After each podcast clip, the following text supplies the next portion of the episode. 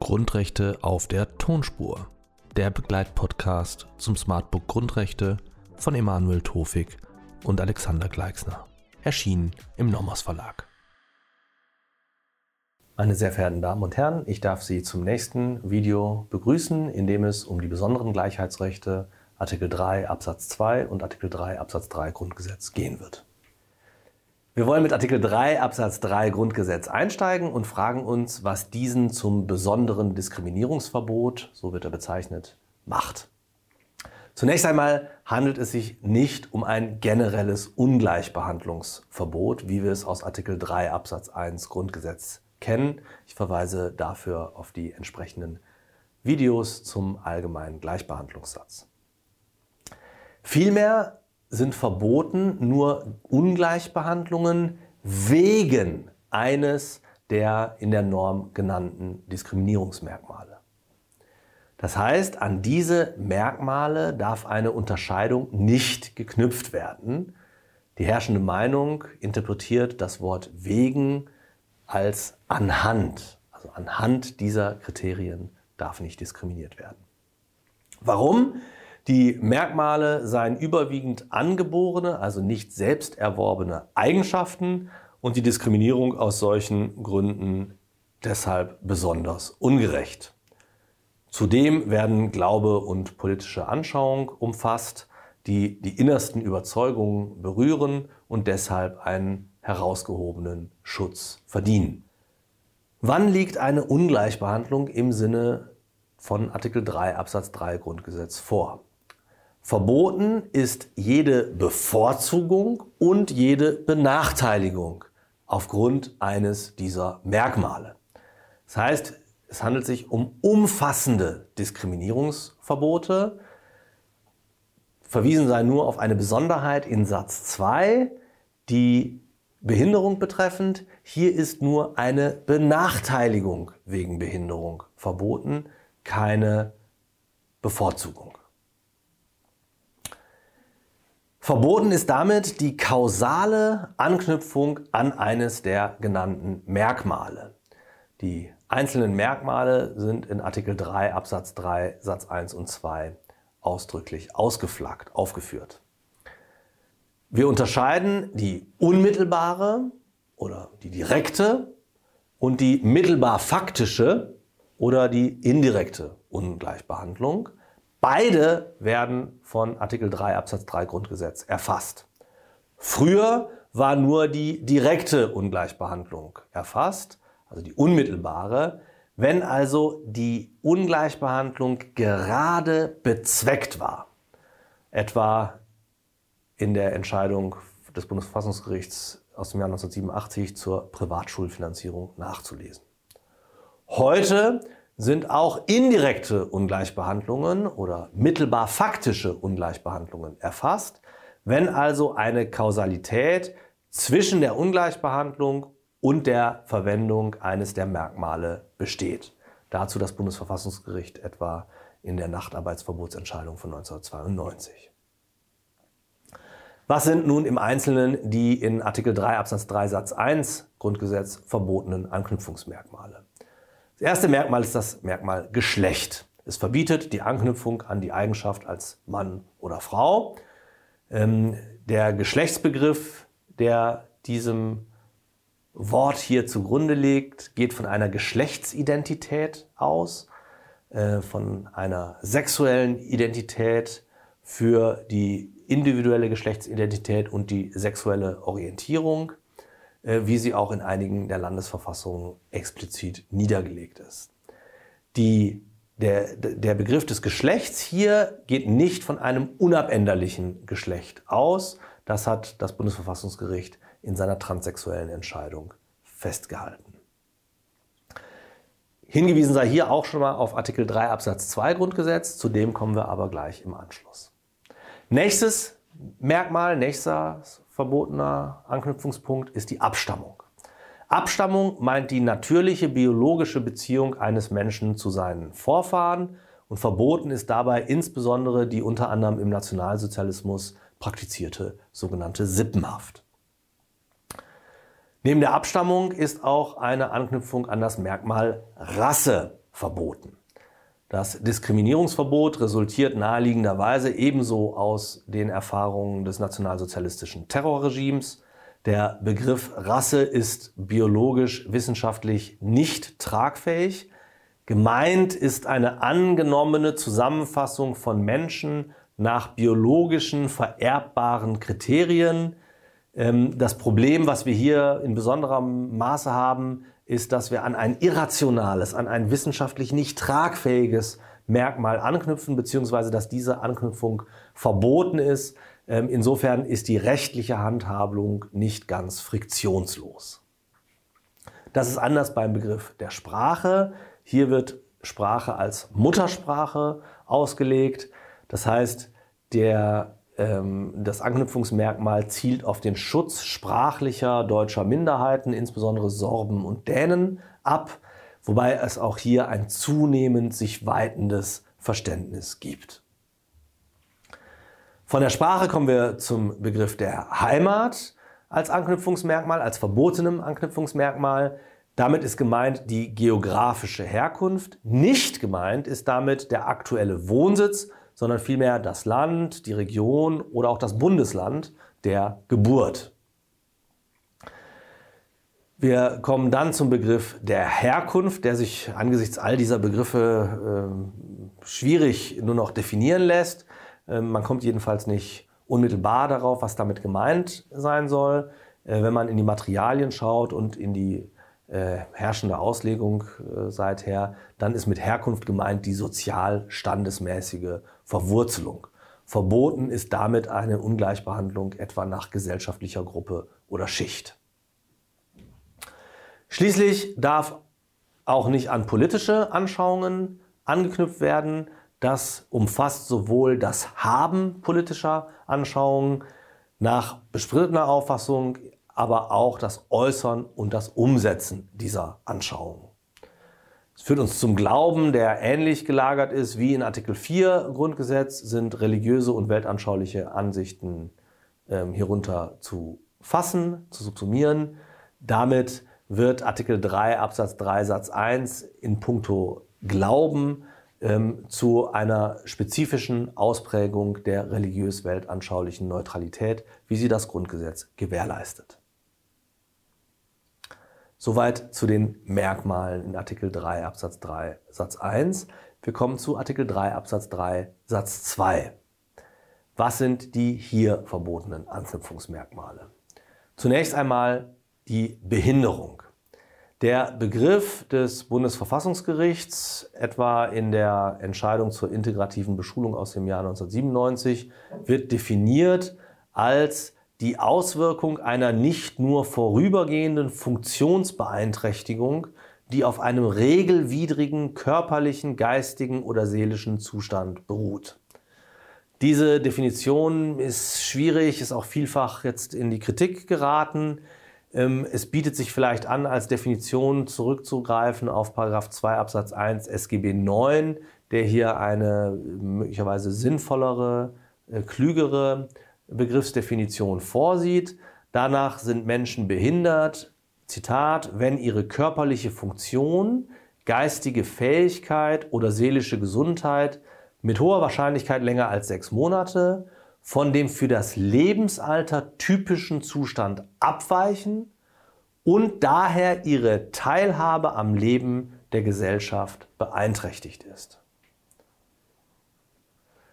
Erst 1994 wurde das umfassende Benachteiligungsverbot eingeführt. Es verbietet solche Regelungen und Maßnahmen, welche die Situation der Behinderten äh, wegen ihrer Behinderung verschlechtern. Es greift auch bei einem Ausschluss der Entfaltungs- und Betätigungsmöglichkeiten von Behinderten durch die öffentliche Gewalt. Eine Bevorzugung ist im Umkehrschluss erlaubt, jedoch nicht geboten. Also wir kontrastieren hier Artikel 3 Absatz 3 Satz 2 mit Artikel 3 Absatz 3 Satz 1. Danach sind Bevorzugungen und Benachteiligungen verboten. In Artikel 3 Absatz 3 Satz 2 stehen nur die Benachteiligungen, das heißt eine Bevorzugung ist erlaubt, aber nicht geboten. Ist eine Ungleichbehandlung im Sinne von Artikel 3 Absatz 3 Grundgesetz zu rechtfertigen? Wenn wir in den Wortlaut schauen, scheint uns zunächst mal jede Ungleichbehandlung verboten. Damit korrespondiert die ständige Rechtsprechung des Bundesverfassungsgerichts, die sagt, eine Rechtfertigung ist allein aufgrund kollidierenden Verfassungsrechts möglich. Also sie ist möglich, aber wir benötigen kollidierendes Verfassungsrecht. In Betracht kommen Verfassungsnormen, die Ungleichbehandlungen zulassen oder wenigstens nahelegen. Also etwa Artikel 3 Absatz 2 Grundgesetz, zu dem wir gleich noch kommen werden, ähm, äh, die Wehrpflicht, Artikel 12a ähm, Grundgesetz äh, oder auch der Mutterschutz. Nicht in Betracht kommen zur Rechtfertigung Staatsstrukturbestimmungen, etwa Artikel 20 Grundgesetz. Wenn wir ein solches kollidierendes Verfassungsgut identifiziert haben, dann müssen wir im Rahmen einer Verhältnismäßigkeitsprüfung die praktische Konkordanz herstellen. Das heißt, wir müssen die verschiedenen Verfassungsgüter in einen möglichst schonenden Ausgleich und beide Verfassungsgüter so weit wie möglich zur Geltung bringen. Bei der Verhältnismäßigkeitsprüfung ist zu beachten, dass wir besonders hohe Anforderungen an die Verhältnismäßigkeitsprüfung dann stellen, wenn direkt an ein verbotenes Diskriminierungsmerkmal angeknüpft wird. Grund, Artikel 3 Absatz 3 Grundgesetz verbietet unmissverständlich Ungleichbehandlungen aus den dort genannten Gründen. Folge, die Rechtfertigung einer Ungleichbehandlung wegen eines solchen Merkmals muss und wird die Ausnahme bleiben. Eine Ausnahme dazu ist, wenn die Ungleichbehandlung ausdrücklich im Grundgesetz zugelassen wird. Also nochmal Beispiel Artikel 12a Grundgesetz oder der Mutterschutz. In diesen Fällen ist eine Verhältnismäßigkeitsprüfung nicht erforderlich. Soweit zu Artikel 3 Absatz 3. Wir wenden uns nun der Norm des Artikel 3 Absatz 2 Grundgesetz zu. Hier geht es um Ungleichbehandlungen wegen des Geschlechts. Um die heutige Diskussion, die Dogmatik zu Artikel 3.2 betreffend zu verstehen, muss man den Hintergrund ein wenig schildern. Teile der Literatur zweifeln nach wie vor, ob eine absolute Gleichbehandlung aufgrund bestehender, behaupteter bestehender Unterschiede zwischen Frauen und Männern überhaupt möglich sei. Das Bundesverfassungsgericht stellt sich dieser Auffassung entgegen und stellt fest, ich zitiere, überkommene Rollenverteilungen, die zu einer höheren Belastung oder sonstigen Nachteilen für Frauen führen, dürfen durch staatliche Maßnahmen nicht verfestigt werden. So das Bundesverfassungsgericht schon 1992 in seiner Entscheidung zum Nachtarbeitsverbot. Daraus folgt, das Artikel 3 Absatz 2 Grundgesetz als Gleichberechtigungsgebot auszulegen ist, das, so die Norm, auf die Angleichung der Lebensverhältnisse zielt und beispielsweise zu gleichen Erwerbschancen von Frauen und Männern führen soll. Strittig ist, ob die Ungleichbehandlung von Sachverhalten erfasst wird, die nur von einem Geschlecht verwirklicht werden können. Beispielsweise die Ungleichbehandlung aufgrund von Schwangerschaften. Dagegen spricht, dass man sagen könnte, wir knüpfen dann ja nicht an das Merkmal Frau an, sondern an das Merkmal werdende Mutter.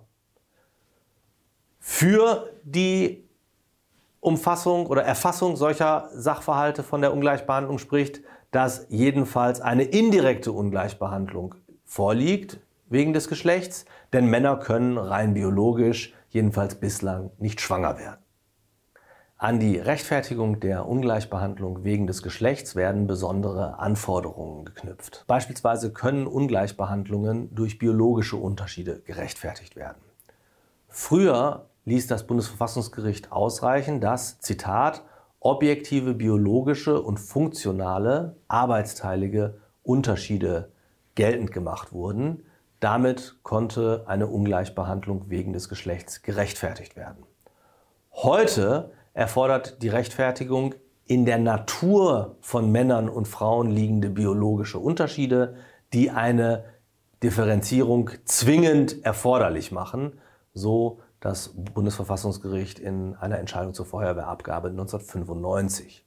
Dem Bundesverfassungsgericht zufolge hat es seine Rechtsprechung verschärft, damit die überkommene Rollenverteilung nicht verfestigt wird staatlicherseits. Daher ist eine Rechtfertigung durch funktionelle Unterschiede von Frau und Mann heute nicht mehr zulässig. Daneben kann eine Ungleichbehandlung wegen des Geschlechts durch kollidierendes Verfassungsrecht gerechtfertigt werden. Es gibt insofern keine Unterschiede zur Geltung kollidierenden Verfassungsrechts bei Artikel 3 Absatz 3 Grundgesetz. Artikel 3 Absatz 2 Satz 2 Grundgesetz kann jedoch zur Rechtfertigung bestimmter Bevorzugungen von Frauen herangezogen werden. 1994 hat der verfassungsändernde Gesetzgeber mit Artikel 3 Absatz 2 Satz 2 eine Förderungspflicht zur Herstellung der Gleichberechtigung eingeführt. Was Gegenstand dieser Pflicht ist, ist im Einzelnen umstritten. Einigkeit besteht insofern, dass jedenfalls die Pflicht besteht, individuelle Chancengleichheit herzustellen. Strittig ist hierbei insbesondere, ob die Herstellung einer Ergebnisgleichheit geschuldet ist, etwa durch die Einführung von Frauenquoten. Ich verweise insofern etwa auf die Diskussion um die Beförderung von Beamten und Beamtinnen in NRW, wo es um die Frage der im Wesentlichen gleichen Eignung. Wir kommen nun zur Zusammenfassung zum Wrap-up. Wie auch sonst bei den Gleichheitsrechten prüfen wir zweistufig. Erst die Ungleichbehandlung, dann die verfassungsrechtliche Rechtfertigung. Hier ist bei Artikel 3 Absatz 3 auf die verbotenen Merkmale abzustellen, also Geschlecht, Abstammung, Rasse, Sprache, Heimat, Herkunft, politische Anschauung, Glauben und dann in Satz 2 die Behinderung. Artikel 3 Absatz 2 stellt auf die Gleichberechtigung von Mann und Frau ab. Die verfassungsrechtliche Rechtfertigung gestaltet sich wie folgt. Auf der Ebene der Schranken sehen wir, dass bei Artikel 3 Absatz 3 Grundgesetz nach dem Wortlaut jede Ungleichbehandlung verboten scheint. Der ständigen Rechtsprechung des Bundesverfassungsgerichts zufolge ähm, lässt sich aber eine Ungleichbehandlung mithilfe kollidierenden Verfassungsrechts rechtfertigen. Bei Artikel 3 Absatz 2 Grundgesetz können einerseits unter sehr strengen Voraussetzungen mittlerweile biologische Unterschiede ins Feld geführt werden. Artikel 3 Absatz 2 Satz 2 Grundgesetz kann ferner zur Rechtfertigung bestimmter Bevorzugung von Frauen herangezogen werden. Ferner ist auch hier kollidierendes Verfassungsrecht zur Rechtfertigung anwendbar. Auf der Ebene der Schrankenschranken gilt wie immer, wenn wir kollidierendes Verfassungsrecht als Schranke haben, dass die praktische Konkordanz hergestellt werden muss. Das heißt, hier findet insbesondere eine Verhältnismäßigkeitsprüfung statt. Ich danke Ihnen soweit für die Aufmerksamkeit zu den besonderen Gleichheitssätzen. Vielen Dank.